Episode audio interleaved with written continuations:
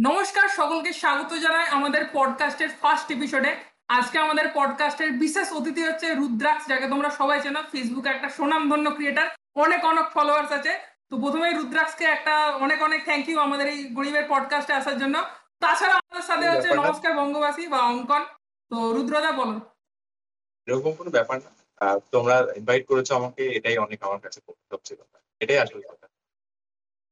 তো বেসিক্যালি আজকে আমাদের এই পডকাস্টের আলোচনা হচ্ছে আমরা সকলে জানি আজকে রবীন্দ্র জয়ন্তী, ঠিক আছে? আজকে রবীন্দ্র জয়ন্তী নয় অ্যাকচুয়ালি বাট তোমরা এটা দেখবে যখন তখন রবীন্দ্র জয়ন্তী অলরেডি চলছে।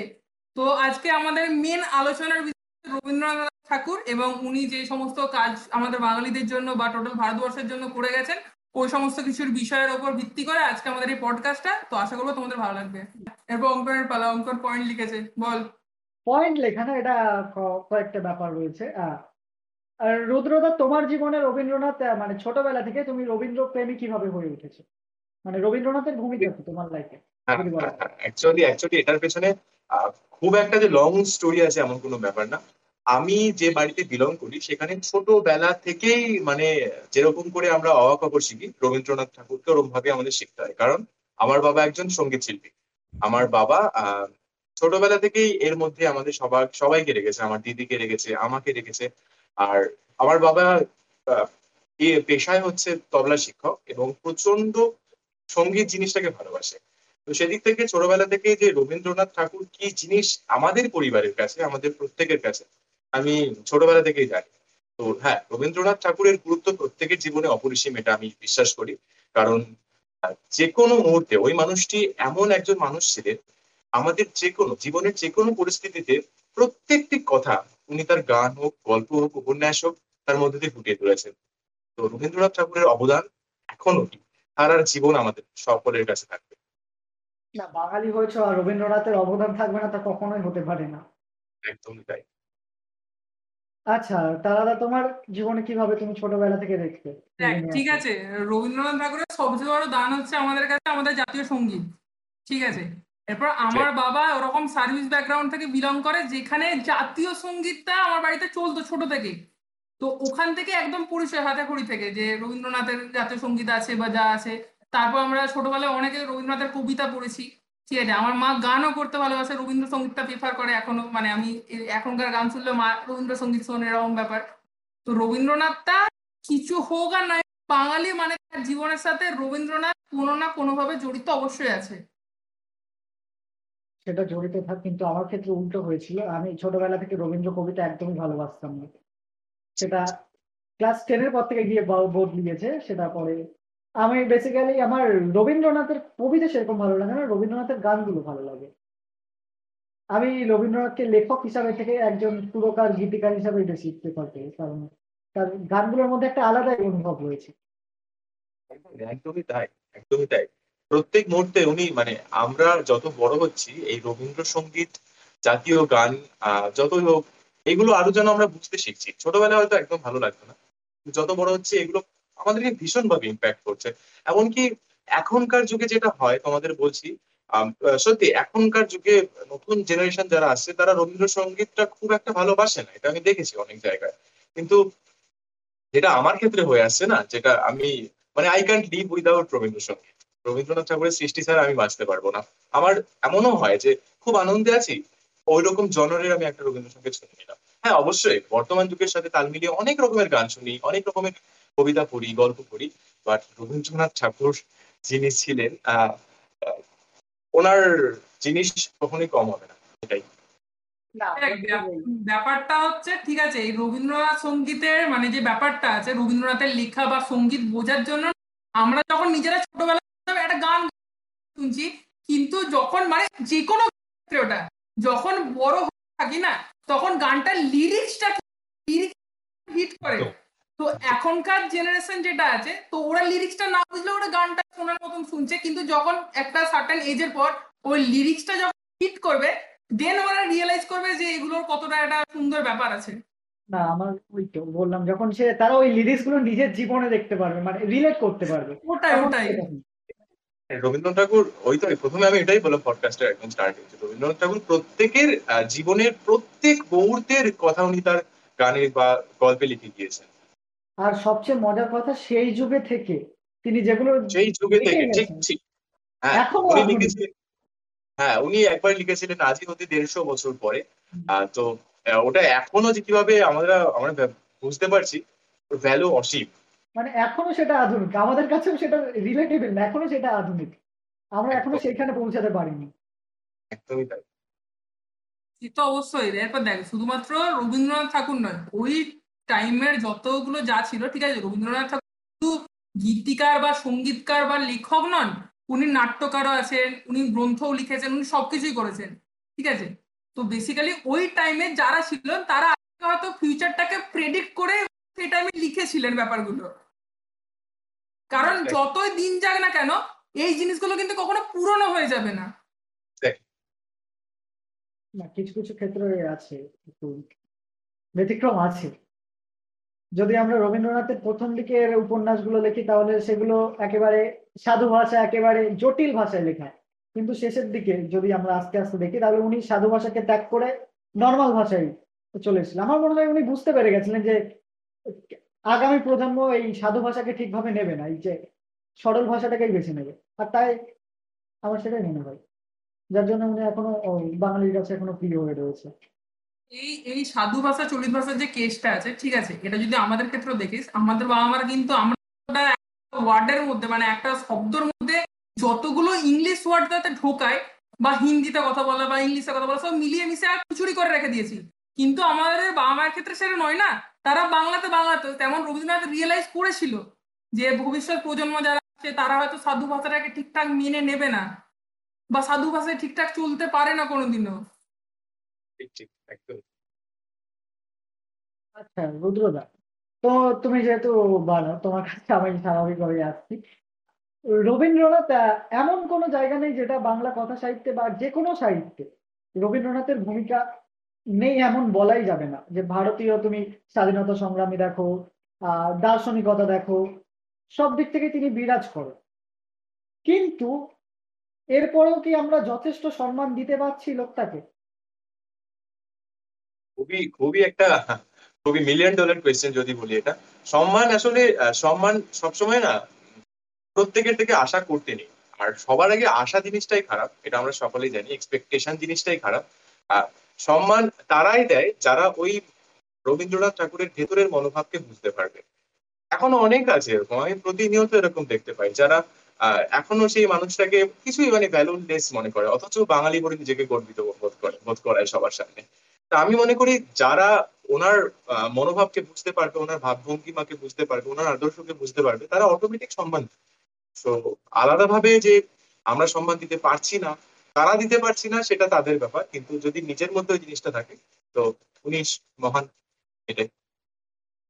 আচ্ছা বেসিক্যালি রবীন্দ্রনাথ ঠাকুর আমাদের দেশে জাতীয় সংগীত লিখেছে এটা আমরা সকলে জানি। কিন্তু রবীন্দ্রনাথ ঠাকুর আমাদের দেশ ছাড়াও আরও দুটো দেশ সংগীত লিখেছে। না লেখেনি শ্রীলঙ্কারটা লেখেনি ওটা ইন্সপিরেশন বলতে পারো এক লেখেনি। শ্রীলঙ্কার ক্ষেত্রে আমি বলি শ্রীলঙ্কার ক্ষেত্রে যিনি জাতীয় সঙ্গীতটা লিখেছেন শ্রীলঙ্কায় তো উনি শান্তিনিকেতন থেকে পড়াশোনা করেছেন। উনি রবীন্দ্রনাথ ঠাকুরের শিষ্য ছিলেন এবং শ্রীলঙ্কার যখন জাতীয় সংগীত লেখার জন্য উনি রবীন্দ্রনাথ ঠাকুর থেকে অনেক অনেক অনুপ্রেরণা নিয়েছেন এবং রবীন্দ্রনাথ ঠাকুর নিজে সাহায্য অবধি করেছিলেন ওটা লেখায়। তো আমরা বলতে পারি প্রত্যক্ষ বা পরোক্ষভাবে রবীন্দ্রনাথ ঠাকুর শ্রীলঙ্কার জাতীয় সঙ্গীতের সাথে জড়িত আছেন। আচ্ছা রুদ্র তুমি এবার কিছু কন্টিনিউ করো। হ্যাঁ এখানে আমি প্রশ্ন করতে চাই তারাদাকে আর অঙ্কনকে অবভিয়াসলি যে এখন রবীন্দ্রসঙ্গীতের মধ্যে প্রথম কোন সংগীত বললে যেটা তোমরা চব্বিশ ঘণ্টা শুনতে পারবে? যেটা তোমাদের এত ভালো লাগে রবীন্দ্রসঙ্গীত। তো সেই গানটির নাম। আমার যদি বলা হয় ঠিক আছে আমারও পড়ানো যাহা চাই তুমি আচ্ছা, তাই তুমি তাই গো হ্যাঁ। ঠিক আছে। এইটা এটা স্পেশালি কাউকে ডেডিকেট করে আমি এখন একদম পুরো লুপে শুনছি। আলাদাই জগতে আছি আমি এখন ওই জন্য কোনো কাজ বাজ হচ্ছে না। অঙ্কনের ক্ষেত্রে কি? এই হ্যাঁ। গানটা একদম এই গানটা উনি লিখেছেন এভারগ্রিন গান। এই গানের ভ্যালু কোনোদিনই কম হবে না। যত সময় যাবে তত বাড়বে।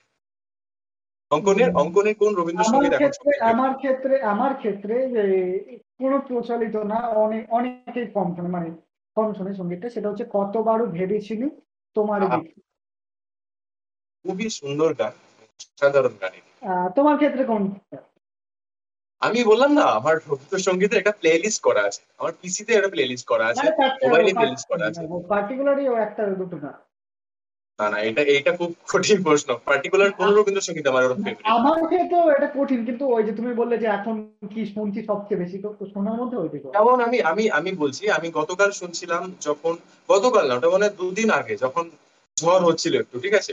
তো ওই গানটা অনমর মেঘের সঙ্গে। আমি মানে ওটার সাথে মানে ম্যাচ খাওয়াতে পারছিলাম খুব পরিবেশটা। তারপর তোমার খোলা হাওয়া এইসব জাতীয় গান মানে খুব আমি খুব বিরহের গানও পছন্দ করি ওনার, কারণ উনি মাল্টি ট্যালেন্টেড মানুষ ছিলেন তো, উনি অনেক রকমের গান লিখে গিয়েছে। কিন্তু ওনার যে এই রোমান্টিক যে পর্যায়ে যে, প্রেম পর্যায়ে যে গানগুলো লিখে গিয়েছে আমি মারাত্মক ফ্যান আমি ওগুলো সারাদিন শুনতে পারি। আর যে কোনো গায়ক, গায়িকা গাক আমার কোনো প্রবলেম নেই। না আর একটা কথা এখানে গান যেহেতু বললে, তুমি লক্ষ্য করেছ কিনা আমি জানি না, যে রবীন্দ্র সঙ্গীতের সঙ্গীতটা রবীন্দ্রনাথ যে সুর দিয়ে গেছে মানে যে সুরে গিয়ে দিয়ে গেছে বা যে সুরে বলেছে যে গাইতে এই সুর বাদে অন্য কোনো সুরে যদি তুমি গানটা গাইতে যাও, তাহলে সেইটার আর সেরকম একটা থাকে না। কিন্তু অন্যান্য তুমি নজরুল গীতি দেখো বা অন্যান্য যে গীতিগুলো দেখো, ওগুলো কিন্তু তুমি যে কোনো সুরে গাইতে পারো। সেগুলো সুন্দর লাগবে। কিন্তু রবীন্দ্র সঙ্গীতের ক্ষেত্রে কিন্তু এইটা চলে না।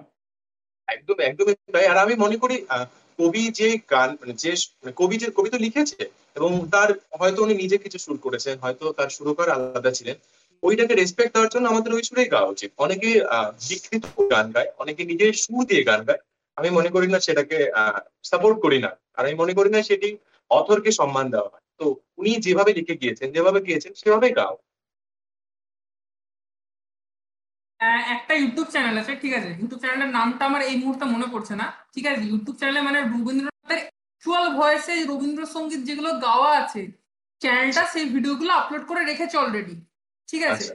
তো আমি তোমাদের দুজনকে রিকমেন্ড করব চ্যানেলটা দেখার জন্য। কারণ রবীন্দ্রনাথ একদম অথেন্টিক ভয়েসে গানগুলো আছে।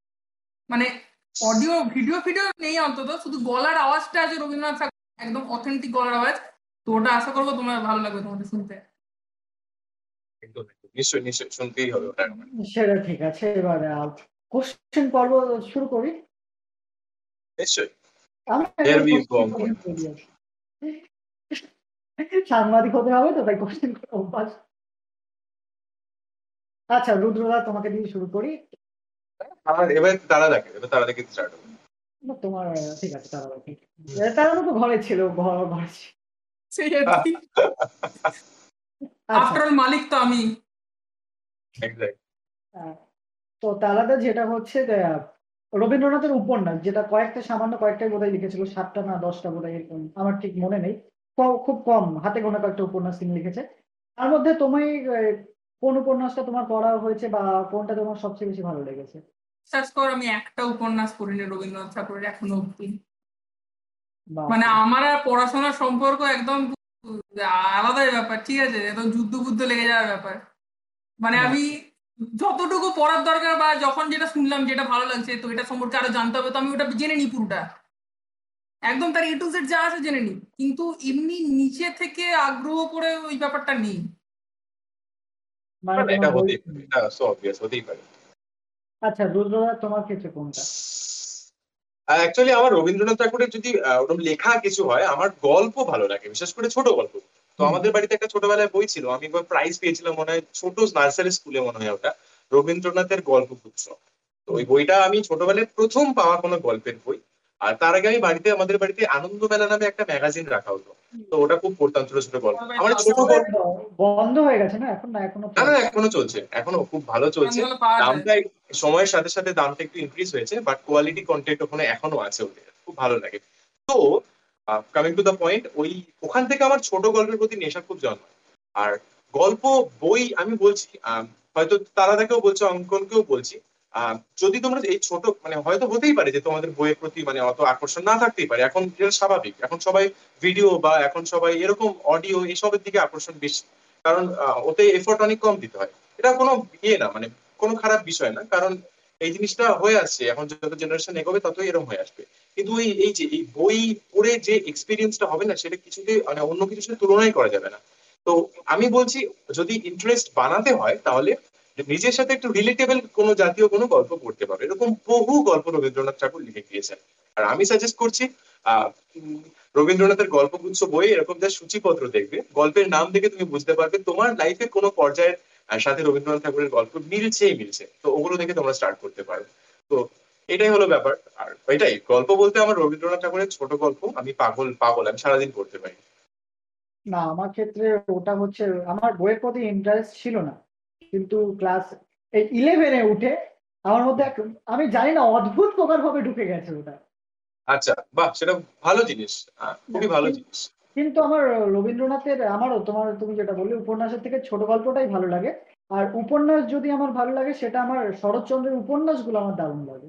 রাইট রাইট রাইট রাইট এটা ঠিক। কারণ হ্যাঁ উনিও বহু লেখক আছে। বাঙালি মানে বাঙালিকে তুমি কোনোদিন ছোট করতে পারবে না। প্রত্যেক ফিল্ডে আমরা এগিয়ে আছি। তো এমন এমন লেখক লেখিকা আছে মানে হ্যাঁ এটা এইমাত্র অঙ্কন যেটা বলল শরৎচন্দ্র চ্যাটার্জি। বাপরে বাপ। এখনই অনেক অনেক জিনিস মনে পড়ে যাচ্ছে। অসাধারণ। এটাই। বিশেষ করে মেজ দিদি। হ্যাঁ এক্স্যাক্টলি এক্স্যাক্টলি অসাধারণ। ওটা যদি কেউ না পড়ে থাকে তাও তাহলে ওটা যদি কেউ পড়েও তার পড়ার প্রতি ইন্টারেস্ট এমনি চলে আসবে। একদম। আরেকটা প্রশ্ন করতে চাই। হ্যাঁ করব প্রশ্নটা? হ্যাঁ, বলো। হ্যাঁ বলো বলো। আহ, তো এখানে আরেকটা প্রশ্ন করতে চাই দুজনকে। যেহেতু রবীন্দ্রনাথ ঠাকুরের কথা হচ্ছে, যেহেতু রবীন্দ্র জন্ম জয়ন্তীর কথা হচ্ছে তো ওনার থেকে ইন্সপায়ার্ড হয়ে প্রচুর, বর্তমানে প্রচুর লেখক, লেখিকার আবির্ভাব হয়েছে। তো এরকম বর্তমান লেখক, লেখিকা আমরা অনেক দেখি। অনেকে হয়তো দুর্ধর্ষ লেখে, বা অনেকের লেখা পড়ে গা ছমছমিয়ে ওঠে, এরকম গল্পকারও প্রচুর পেয়েছি আমরা। তো তাদের মধ্যে কি তোমাদের কেউ অত্যন্ত ফেভারিট আছে, যাদের খুব ভালো লাগে তাদের লেখা? আচ্ছা একজন সৃজা ঘোষ বলে একজন লেখিকা আছে সৃজা ঘোষ ঠিক আছে? হ্যাঁ। আমি পড়েছো কি পড়েনি জানে না? সৃজা ঘোষের লেখা কিন্তু যথেষ্ট ভালো হয়। আচ্ছা। আমি সৃজা ঘোষের লেখা পড়েছি। মানে অ্যাকচুয়ালি পড়েছি নোট আচ্ছা, পিডিএফ আচ্ছা। থেকে। আচ্ছা আচ্ছা আচ্ছা আচ্ছা। তারা এটা বারবার বলল আমি পড়েছি অ্যাকচুয়ালি পড়েছি মানে বই পড়েছে। হ্যাঁ, আর অঙ্কন। অঙ্কনের কি ব্যাপার? মানে এরকম আমার ক্ষেত্রে আমার ক্ষেত্রে চন্দ্রিত কারণ আচ্ছা চন্দ্র- চন্দ্রী ভট্টাচার্য। হ্যাঁ চন্দ্রিরের লেখাগুলো বেশ সহজ হ্যাঁ। সরল হয় আর লেখাগুলোর মধ্যে একটা কীরকম যেন প্রতিবাদ প্রতিবাদ ভাব রয়েছে। আচ্ছা আচ্ছা আচ্ছা হ্যাঁ। প্রতিবাদ প্রতিবাদ ভাব রয়েছে মানে যেগুলো রক্ত একেবারে গরম করে রেখে দেয় ওর লেখাগুলো আর উনি একদম সত্যের পথে সবসময়। আর বেশ সরল ভাষা ইউজ করে ওই আমি সকালে উঠে যাইতেছিলাম সেরকম না আমি সকালে উঠেই যাচ্ছি। নর্মাল হ্যাঁ। ভাষাই তিনি সুন্দর একদম মানে যাতে সহজে মানুষ বুঝতে পারে। এর জন্য আমার এরকম আছে আমার রিসেন্টলি খুব পড়ছি শুনছি বলা যায় শায়ক আমান হয়তো নাম শুনেছো তোমরা। শায়ক আমান দা। তো ও বিশেষ করে একটি ওর ইউটিউব চ্যানেল আছে একটা। তো ওখানেও ও মিড নাইট হরার স্টেশন বলে তো ওখানে হচ্ছে বিভিন্ন গল্প আপলোড করে আর নিজেও নিজের নিজের লেখা গল্পগুলো আহ, পাঠ করে। তো এক একটা গল্প পড়ে আমার মাথায় আসে যে এরকম বুদ্ধি আসলো কি করে? যে এই গল্পের প্লটটা এভাবে নিয়ে যাবে কি করে? তো শায়ক আমান দাকে হ্যাটস অফ আমার খুব অত্যন্ত প্রিয় একজন রাইটার শায়ক আমান। না, এই যে লেখক লেখিকা নিয়ে বলছো, আমি দেখেছি একটা জিনিস লক্ষ্য করেছি, আর এটা আমি কাউকে ছোট করার জন্য বলছি না, যে বই পড়ার যে চলটা, সেটা কলকাতার দিকেই কোথায় যেন একটা সীমাবদ্ধ রয়ে গেছে। কলকাতার বাইরে সেরকম ভাবে মানে মফস্বলে আছে, দু একটা, তিনটে, চারটে এরকম পাবে, কিন্তু সেই একটা বড় বিরাট মাপে সেই একটা নাইনটি এইটটি সেভেন্টিজ এর দিকে ছিল যে একটা বিরাট মাপে লাইব্রেরি থেকে বই এনে পড়ব বা বইয়ের জন্য যে, এখন সিনেমার জন্য যেরকম বাংলা সিনেমা বলব না, সাউথের সিনেমার জন্য যেভাবে লাইন লেগ পড়ে যাচ্ছে, ওরকম বইয়ের জন্য লাইন পড়ে যেত। সে বই খুঁজে পাওয়া যেত না। আমি বাবার কাছ থেকে শুনেছি এটা যে বই নিয়ে টানাটানি শুরু শুরু হয়ে যেত।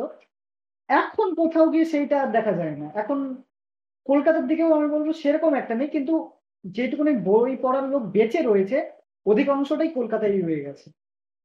তুমি কি মানবে এটা? সেটা বলা যায়, কারণ আমি অনেস্টলি আমি বিলং করি একদম শহর এলাকা থেকে না। অঙ্কন এটা জানে তারা তো হ্যাঁ। জানে এটা। তো আমি ফুলিয়া থেকে বিলং করি। আর এটা অনেকটা গ্রামের সাইড এলাকা। নট এ পিওর গ্রাম বাট গ্রাম্য এলাকা আমি বলতে পারি। আমি যে জায়গাটা থেকে একটু আরবান সাইডটাই থাকি। তো আমি যা অবজার্ভ করেছি এইসব অঞ্চলে না না এইসব অঞ্চলে প্রচুর মানুষ বই প্রেমী আছে ইনফ্যাক্ট এখানে আমাদের শান্তিপুরে একটা শান্তিপুর পাবলিক লাইব্রেরি আছে। আর যেখানে এখনও হয়তো প্রচুর হয়তো মানুষ যায়। আমি নলেজ নেই, কিন্তু আমি যখন ছোটবেলায় ওখানে যেতাম, প্রচুর মানুষ ভিড় ভিড় করতো ওখানে। ঠিক আছে? তো এটা ডিপেন্ড করে বিভিন্ন জায়গার উপর বিভিন্ন। আর একটা জিনিস হয়তো ডিসঅ্যাগ্রি করতে পারি আমি, কলকাতা এখন ধীরে ধীরে আমার মনে হয় কমছে। বেশি হাইপটা বেড়ে গেছে। এই রিসেন্টলি বই মেলা হলো। আমি দেখেছি বই মেলাতে গিয়ে যত না মানুষ বই মেলাতে গিয়েছে, তার মধ্যে হয়তো টেন পার্সেন্ট মানুষ বই কেনেনি। জাস্ট ওরা ভাইবে গিয়েছে। একটা ছবি তুলে পোস্ট করি, একটা স্টেটাস দিয়ে এরকম। তো সেক্ষেত্রে যত সময় যাচ্ছে এটা বাড়বে। তোমরা দুজনে এগ্রি করবে। যত টেকনোলজি অ্যাডভান্স করছে যত পিডিএফ আসছে। এই- টেকনোলজির ক্ষেত্রে বলি ঠিক আছে? মানে যখন স্কুলে পড়তাম তখন তো আমাদের কাছে ফোন বা কোনো কিছু থাকে না ফোন থাকে না ল্যাপটপ থাকে না। তখন মানে না চাইলেও তোকে টাইম পাস করার জন্য তোকে পড়া ছাড়া তোর উপায় থাকবে না। আর সবসময় পড়ার বই কারোরই পড়তে ভালো লাগে না। মানে আমি যখন আমার স্কুলে পড়তাম ঠিক আছে? আমি ক্লাস ইলেভেন টুয়েলভ অব্দি প্রচুর বই পড়েছি প্রচুর। মানে আমার দাদার বই কালেক্টের শখ আছে ঠিক আছে? আমাদের একটা ঘরের লাইব্রেরিটাই আছে যেখানে অজস্র বই আছে আমার আছে দাদার আছে দিদির আছে প্রচুর ওখান থেকে প্রচুর বই পড়েছি। কিন্তু তারপর ফোন আসার পর বা কলেজ যাওয়ার পর ওই পড়াটা যেন আর হয়ে ওঠে না। আর থ্যাঙ্কস টু লকডাউন ওটা তো আরোই চলে গেছে। এই টেকনোলজি এই জিনিসটাকে অনেক অনেকটা কি বলব গ্যাপটা বাড়িয়ে দিয়েছে। এই তার আগে এই কথাটা বলল আমার খুব মনে পড়ে। ক্লাস নাইনের আগে আমি যখন নাইন টেনে পড়ি তার আগে এই যে আমাদের সময় কাটানোর জন্য কি করব? তখন আমি বই পড়তাম। তখন বই পড়ে সময় কাটাতাম। তো হ্যাটস অফ যারা এখনও এই বইটার সাথে লাগু আছে আর বিশেষ করে রবীন্দ্রনাথ ঠাকুরের সাথে এখনও সম্পর্ক যাদের প্রচণ্ড আহ, বেশিতে আছে তাদেরকে সত্যি প্রণাম। না তবে তুমি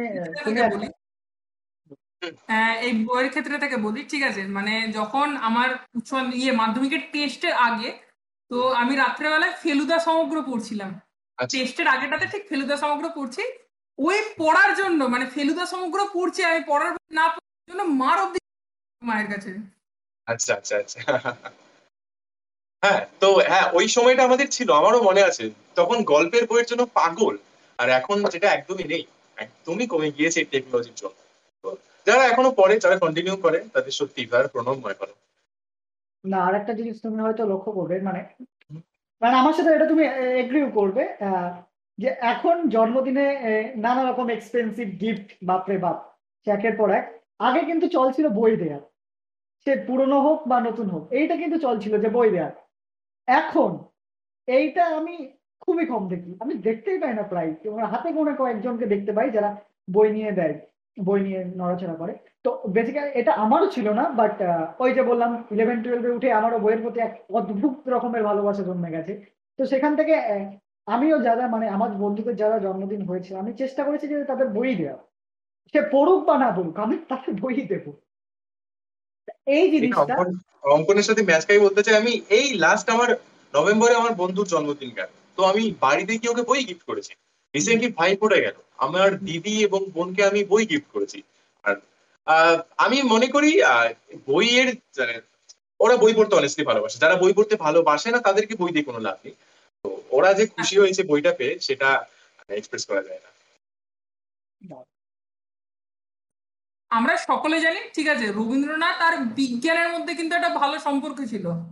সেটা রবীন্দ্রনাথ আইনস্টাইনও বলতে পারো রবীন্দ্রনাথের বিজ্ঞানের বলতে পারো।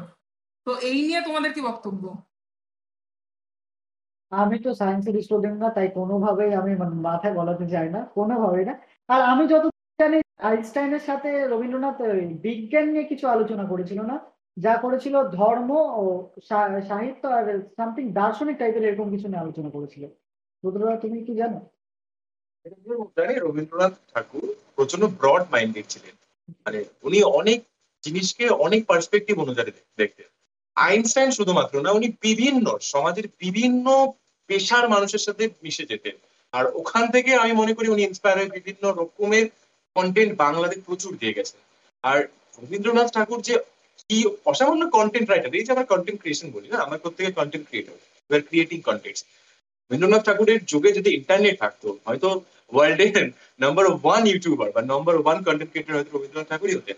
প্রত্যেক ফিল্ডে কন্টেন্ট দিয়ে গিয়েছিলেন তাহলে এটা আমরা বলতেই পারি যে রবীন্দ্রনাথ ঠাকুর একটা প্রচণ্ড কি বলি প্রচণ্ড ব্রড মাইন্ডেড কন্টেন্ট ক্রিয়েটার না, এখান থেকে যদি বলি তাহলে একজন বাঙালির জীবনে বা বাংলা সাহিত্যে একজন আন্ডাররেটেড কবিও আছে, মাইকেল মধুসূদন দত্ত। ওনার লেখাগুলো যদি তুমি পড়ে থাকো, তাহলে মানে উনি যে, তুমি যেটা বললে যে ভাবা যায় না যে তুমি ভাবতে পারো মানে বাংলা সাহিত্যে যে কতগুলো দিক হতে পারে, উনি খুলে দিয়ে গেছে। কিন্তু ওনার লেখা সেভাবে কেউ পড়ে না কারণ উনি আন্ডার রেটেড বলতে গেলে পুরোপুরি। মানে ওনার এক একটা কবিতা মানে তুমি রিসেন্ট আমাদের সিলেবাসে যেটা ছিল নীলাধ্বজের প্রতি জনা যেটা মানে কঠিন হলেও মানে কঠিন ভাষা ইউজ করেছে মানে বুঝতে গেলে তোমাকে একটু মাথা খাটাতে হবে। কিন্তু উনি যেটা করে দিয়ে গেছে যে বাংলা সাহিত্যের এক একটা শাখা ভাগ করে দিয়ে গেছে আর ওনার লেখাকেই আমি যতদূর মনে করি রবীন্দ্রনাথ ফলো করেছে। রবীন্দ্রনাথ এক্সট্রা নতুন কিছু করে বাংলা সাহিত্য তৈরি করেনি। জাস্ট উনি একটা যে ধারা ছিল সেই ধারাটাকে মডিফাই করেছে এটা আমরা বলতে পারি। একটা নতুন ফ্লেভার অ্যাড করেছি বাট নতুন কিছু রবীন্দ্রনাথ আবিষ্কার করে যায়নি। হ্যাঁ মানে কন্ট্রোভার্সি ছাড়া কিছু নেই সব দিকেই গন্ডগোল। শান্তি শান্তি শান্তির কথা কোথায় আছে? শান্তিনিকেতনে? আচ্ছা আচ্ছা। শান্তিনিকেতন বলতে মনে পড়ল তোমরা তোমরা কি কখনো শান্তিনিকেতন ভিজিট করেছ? আমি হ্যাঁ, এখনও আমি আমি গেছিলাম ছোটবেলায় গেছিলাম। ছোটবেলাতেই গেছিলাম। আমি শুনেছি ওখানে ওখানকার পরিবেশটা খুব পিসফুল এটা কি সত্যি? ইভেন শান্তিনিকেতনে আমার কয়েকটা বন্ধু পড়াশোনা করে ঠিক আছে? মানে তারা যেতে বলেছে আমার যে যাওয়া হয়ে ওঠেনে মানে ওদের মতে একদম মানে পিন ড্রপ সাইলেন্স বোঝো? পিন ড্রপ সাইলেন্স শান্তিনিকেতনে পিন ড্রপ সাইলেন্স বিরাজ করে। আরে বাপরে তাহলে তো এক্সপিরিয়েন্স করতে হবে। আমার খুব ইচ্ছে যাওয়ার বলব তোমাকে অবশ্যই তুমি যেও কিন্তু আহ, শান্তিনিকেতনের সবচেয়ে বড় কথা তুমি যদি শীতকালে যাও ব্যাপারটা বেশ তুমি এনজয় করতে পারবে আচ্ছা গরমকালে খুব কষ্ট গরমকালে তুমি সেই ব্যাপারটা সেই ওই যে কি না কোন নদী আছে পাশে জানো ওটা? কোষায় না অজয় সামথিং আমার নাম ভুলে গেছি। কোষায় হবে বোধহয় সামথিং তো নদীর গরমকালে গেলে তুমি সেই জলটা থাকে না নদীতে সেরকম জল থাকে না কিন্তু শীতকালে গেলে সেই জল মানে রবীন্দ্রনাথ ওই নদীকে নিয়ে লেখা যে কবিতাগুলো তুমি যে আচ্ছা, আচ্ছা, তুমি আচ্ছা। বললে তুমি পুরো হ্যাঁ, হ্যাঁ। ফিলটা নিতে পারবে যে হ্যাঁ আমি এসে গেছি। সেই জায়গায় আচ্ছা আচ্ছা। তাহলে সামনের শীতে যেতে হচ্ছে। শীতকালে। আমি প্রেফার করব যদি শান্তিনিকেতন যেতে হয় শীতকাল। হয় শীতকাল নয় বসন্তকাল ওই মেলাটার সময় পৌষ মেলাটার সময়। তাহলে তুমি সেই শান্তিনিকেতনে যেটা বলে আসল ফ্লেভার সেটা তুমি দেখতে পারবে। আচ্ছা আমরা অনেকেই জানি রবীন্দ্রনাথ ঠাকুরকে অনেক জায়গায় মিউজিয়াম আছে রবীন্দ্র মিউজিয়াম ঠিক আছে কোনোদিনও কি কোনো কিছু ভিজিট করেছ বা দেখেছ? না ওই যে একবার আমি বললাম ওই ওই শান্তিনিকেতন ওখানে একবার রবীন্দ্র মিউজিয়াম শান্তিনিকেতনটা বাদ দিয়ে? না শান্তিনিকেতনে জোড়াসাঁকো এখন আমার যাওয়া হয়ে ওঠেনি আর একটা কোথায় যেন আছে আমি ভুলে গেছি পশ্চিমবঙ্গে মানে আর টোটাল আটটা রয়েছে মিউজিয়াম যার মধ্যে তিনটে ভারতে আর পাঁচটা বাংলাদেশে তো তার মধ্যে একটাই গেছে আমি অলরেডি শান্তিনিকেতনে আর একটা জোড়াসাঁকো খুবই কাছে আমার যাওয়ার ইচ্ছা রয়েছে বোধহয় আমি নেক্সট শীতে গেলে আমি যাব। নেক্সট শীতে। আমিও যাইনি। আমিও আমিও শান্তিনিকেতন বললাম যাইনি। আর আমার জোড়াসাগরতে যাওয়ার খুব ইচ্ছে। আমি কতবার জোড়াসাগর পাশ দিয়ে চলে গিয়েছি বাট ঠাকুর বাড়িটা ঢুকবো যে ওখানে না এটা সৌভাগ্য এখনও হয়নি। আমারও তাড়াতাড়ি ক্ষেত্রে তাই হয়েছে। আমরাও একবার পুরো আচ্ছা। সামনে রাস্তাটা দিয়ে এসেছি কিন্তু ব্যস্ততার আমার আমার তো। বহুবার হয়েছে। মানে পুজোর সময় ঠাকুর দেখতে যাওয়ার সময় ঠাকুর বাড়ির সামনে দিয়ে যাচ্ছি। কিন্তু আচ্ছা, আচ্ছা। ঢোকার মানে জোড়াসাঁকোতে। আচ্ছা বাংলাদেশের রবীন্দ্রনাথ ঠাকুর আর ভারতবর্ষের রবীন্দ্রনাথ ঠাকুর কোনো ডিফারেন্সই নেই। কোনো ডিফারেন্স নেই। আমার কাছে কোনো ডিফারেন্স নেই। ডিফারেন্সটা হ্যাঁ, হওয়া উচিত না। উনি নিজেও চাইনি উনি তো দেশভাবে হ্যাঁ। কারণ উনি একমাত্র ছিলেন ভারতবাসী তাই না? তো উনি যে সমস্ত লেখা লিখে গেছেন ভারতবাসীর উদ্দেশ্যে পৃথিবীর উদ্দেশ্যে সেক্ষেত্রে আহ, দেশ ভাগ করে ওনাকে যদি আমরা আলাদা করে দিই যে বাংলাদেশের জন্য উনি এই করেছেন ভারত ভারতের জন্য উনি এই করেছেন সেটা একদমই উচিত হয় না। উনি প্রত্যেকটা মানব জাতির উদ্দেশ্যে জিনিস করে গিয়েছেন। আর মানব জাতি না উনি নিজেকে একজন বাঙালি বলে মানতেন উনি দুই বাংলারই সে যেই বাংলারই হোক না কেন। আজ আজ দুই দুই বাংলারই জাতীয় সংগীত তার লেখা দুই বাংলার লোকে যখন ইডেনে আমি একটা মুহূর্ত ওই পিঙ্ক বল টেস্ট যখন হয়েছিল তুমি হয়তো গেছিলে দেখতে হ্যাঁ হ্যাঁ আমি গিয়েছিলাম কিন্তু আমি ডে থ্রিতে গিয়েছিলাম। ডেতে আমি ফার্স্ট ডেতে গেছিলাম ফার্স্ট ডেতে যখন জাতীয় সঙ্গীতটা চলছে তখন যারা ভারতীয় আছে মানে বাঙালি অফকোর্স তারা বাংলাদেশের জাতীয় সংগীত যখন হচ্ছিল তারা গাইছিল। আবার যখন আচ্ছা, আচ্ছা। বাংলাদেশিরা ভারতের জাতীয় সংগীত হচ্ছিল তখন অনেক বাংলাদেশিরাই গাইছিল। তো আচ্ছা। আমাদের আমাদের মধ্যে কিন্তু নেই সেই ভেদাভেদটা সে আমি মনে করি যে যারা শিক্ষিত যারা শিক্ষিত তারা তারা নিশ্চয়ই ওই ভেদাভেদটা করবে না। অবশ্যই ভেদাভেদও করে করে অনেকেই করে। এই দেশে অনেকে করে। অনেকেই করে কিন্তু রবীন্দ্রনাথ ঠাকুর যেভাবে ওই একটা Rabindranath Thakur as a person যেভাবে দু দেশকে এখনও এক সুতোয় জুড়ে রেখেছেন জাস্ট একটা গানের মাধ্যমে যেভাবে সে তুমি আমার সোনার বাংলা বলো বা জনগণ মনে না তুমি আমার সোনার বাংলা না। আমার সোনার বাংলা যদি বলো তাহলে সেটা বাংলাদেশকেই শুধু বোঝে তেমন না সেটা পশ্চিমবঙ্গকেও বোঝে এমনকি আসাম উড়িষ্যা আমরা খুব কানেক্ট করতে পারি। ইভেন গানটা তো আমি এখন আমি সারাদিন শুনতেও পারি এমন। সেটা তো এমন না যে বাংলাদেশে জাতীয় সংগীত বলেই যে শুনব না যেমন। পাকিস্তানের ক্ষেত্রে হয়।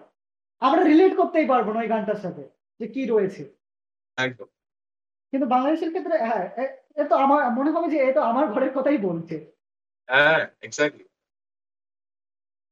অ্যাকচুয়ালি রবীন্দ্রনাথ ঠাকুর যেই টাইমে আমার সোনার বাংলা ঠিক আছে বা ওই সমস্ত গানগুলো লিখেছিলেন তখন কিন্তু আসামটাও আমাদের বাংলায় ছিল বাংলাদেশও বাংলায় ছিল পশ্চিমবঙ্গ বাংলায় ছিল।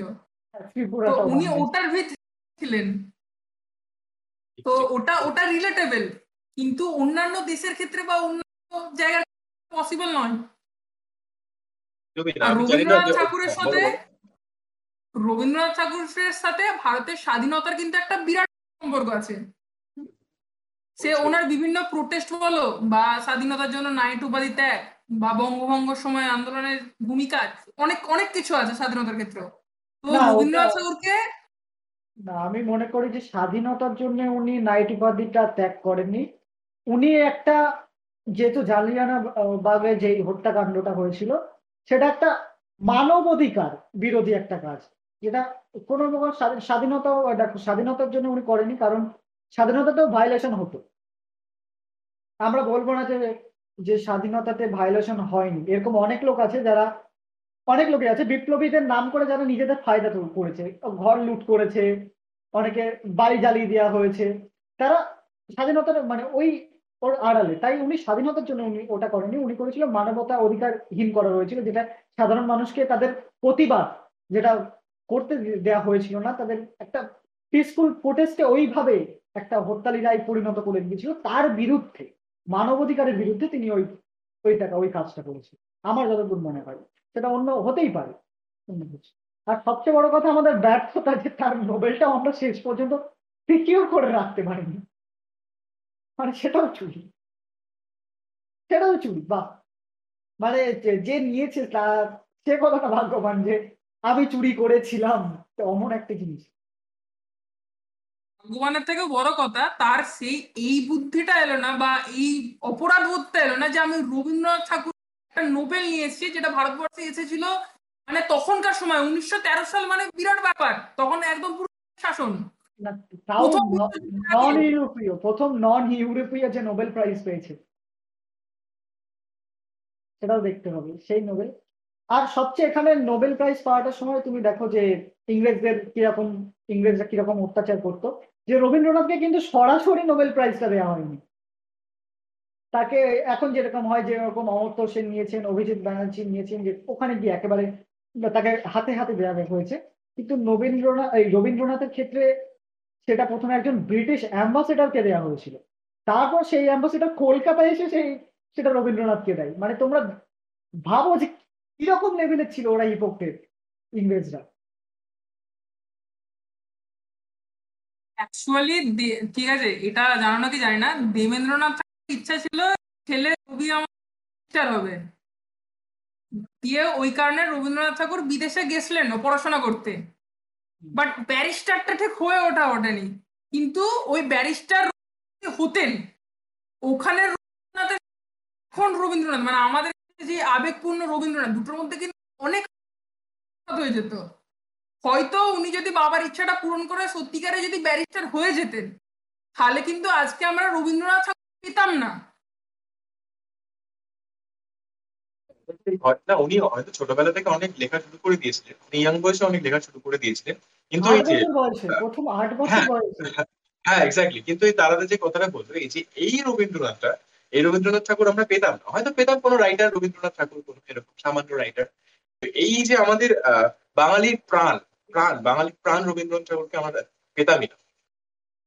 তো আমাদের আলোচনা অনেকটা এগোলো তো যেটা তুমিও বোধহয় এগ্রি আমার সাথে সবাই একমত হবে যে রবীন্দ্রনাথ মানে যেটা আমি বারবারই বলে আছি মানে কথা এটা এটা বারবারই উঠে আসবে যে এমন কোনো ক্ষেত্র হবে না যেটাই রবীন্দ্রনাথকে নিয়ে আলোচনা করা সম্ভব নয়। সব ক্ষেত্রেই আমরা আলোচনা করতে পারি। কিন্তু কিছু কিছু ক্ষেত্র আছে যেগুলো নিয়ে কথাবার্তা আমাদের হয়তো বলাটা উচিত না কারণ আমরা সেইভাবে রবীন্দ্র বিশেষজ্ঞ নই যে আমরা সেই সব ব্যাপার নিয়ে একেবারে এক ঘণ্টা দু ঘণ্টা এমন একটা মানুষ হচ্ছে ওনাকে উনি যতই কথা বলি আমরা কোনদিন শেষ হবে না। এরকম পডকাস্টটা চলতেই থাকবে অনন্ত সময় ধরে। হ্যাঁ হ্যাঁ তো এরপর এরপর যদি বেশিক্ষণ চলে তোমরাও শুনবে আর আমরাও এটা আপলোড করতে পারব একটা বেশি তো আমাদের এখানেই সীমাবদ্ধ। দেখো রবীন্দ্রনাথ অসীম জিনিস তাকে এই ছোট্ট পডকাস্টের মধ্যে আমরা সীমাবদ্ধ কোনোভাবেই করতে চাই না। আহ এর পরের বছরও বা অন্য কোনো সময় অন্য কোনো সময় আমরা আবার করতে পারি। তো আজকের পডকাস্টটা আমরা এই পর্যন্তই করব। যদি তোমাদের এই আমাদের নতুন প্রচেষ্টা ভালো লেগে থাকে তাহলে অবশ্যই আমাদের তোমাদের মূল্যবান কমেন্ট করে আমাদের অবশ্যই জানাবে যে ভালো লেগেছে কিনা। আর নেক্সট অন্য কোনো দিন আমরা অন্য কোনো টপিকে নিশ্চয়ই আবার ফিরে আসব অন্য কোনো গেস্টের সাথে। আমি জানি বেকার যদি আর তোমাদের যদি পডকাস্টটা ভালো লেগে থাকে তো পডকাস্টটা তোমরা আমাদেরকে ট্যাগ করতে পারো। মানে আমাকে অঙ্কনকে বা রুদ্রদাকে যাকে ইচ্ছে ট্যাগ করতে পারো। আর আমরা রবীন্দ্রনাথ সম্পর্কে অত জানিও না ঠিক আছে? আমাদের মতামত যদি তোমাদের কোনো আঘাত বা কিছু একটা করে থাকে তো আই এম এক্সট্রিমলি সরি কারণ আমরা অত্যধিক শিক্ষিত নয় তো তোমাদের মতন তোমরা অনেক শিক্ষিত। বিশেষজ্ঞ না যদি কারোর মনে আঘাত। যারা রবীন্দ্র নিয়ে বিশেষজ্ঞ যারা যারা রবীন্দ্রনাথকে নিয়ে জানে বা অনেকেই তো সবাই তো সবকিছু জানে না কেউ একটা পয়েন্ট জানে কেউ একটা পয়েন্ট জানে। সেরকম যদি অন্য কেউ জেনে থাকে যে তার মনে যদি খারাপ লেগে থাকে যে না এই তথ্যটা ভুল তাহলে অবশ্যই তুমি সেটা কমেন্ট করে বলতে পারো। আমরা তার জন্য আগে থেকেই ক্ষমা প্রার্থী যে হতেই পারে, কারণ একটা মানুষের ক্ষেত্রে সবকিছু মনে রাখা সম্ভব হয় না আর যেহেতু আমাদের এটা প্ল্যানিংও না, হঠাৎ করে আমাদের মাথায় আসলো যে এরকম একটা করব, তো সে, আমরা বসে গেলাম এরকম সন্ধ্যাবেলা একটা আসর। আর অসংখ্য ধন্যবাদ রুদ্রনীল ডাকে যে আমাদের সময় করে দেওয়ার জন্য। এটা আমাদের কাছে অনেকটাই যে তুমি এসেছ, তুমি তোমার যে ফিলিংস বা তোমার যে অভিজ্ঞতা রবীন্দ্রনাথ সম্পর্কে সেটা আমাদের সাথে তুমি শেয়ার করেছ, তার জন্য অসংখ্য ধন্যবাদ। তো তোমরা এই পডকাস্টটা অডিও ফর্ম বা ভিডিও ফর্ম যাতে শোনো না কেন যদি অডিও ফর্মে শুনে থাকো তাহলে স্পটিফাই প্লিজ আমাদেরকে ফলো করে নিও। আর যদি তোমরা ভিডিও ফর্মে ইউটিউবে দেখে থাকো তাহলে আমাদের চ্যানেলটাকে প্লিজ সাবস্ক্রাইব করে নিও। আমি আরেকবার থ্যাংক ইউ জানাব রুদ্রকে রুদ্রাক্সকে যে আমাদের এখানে আসার জন্য অনেক অনেক ধন্যবাদ।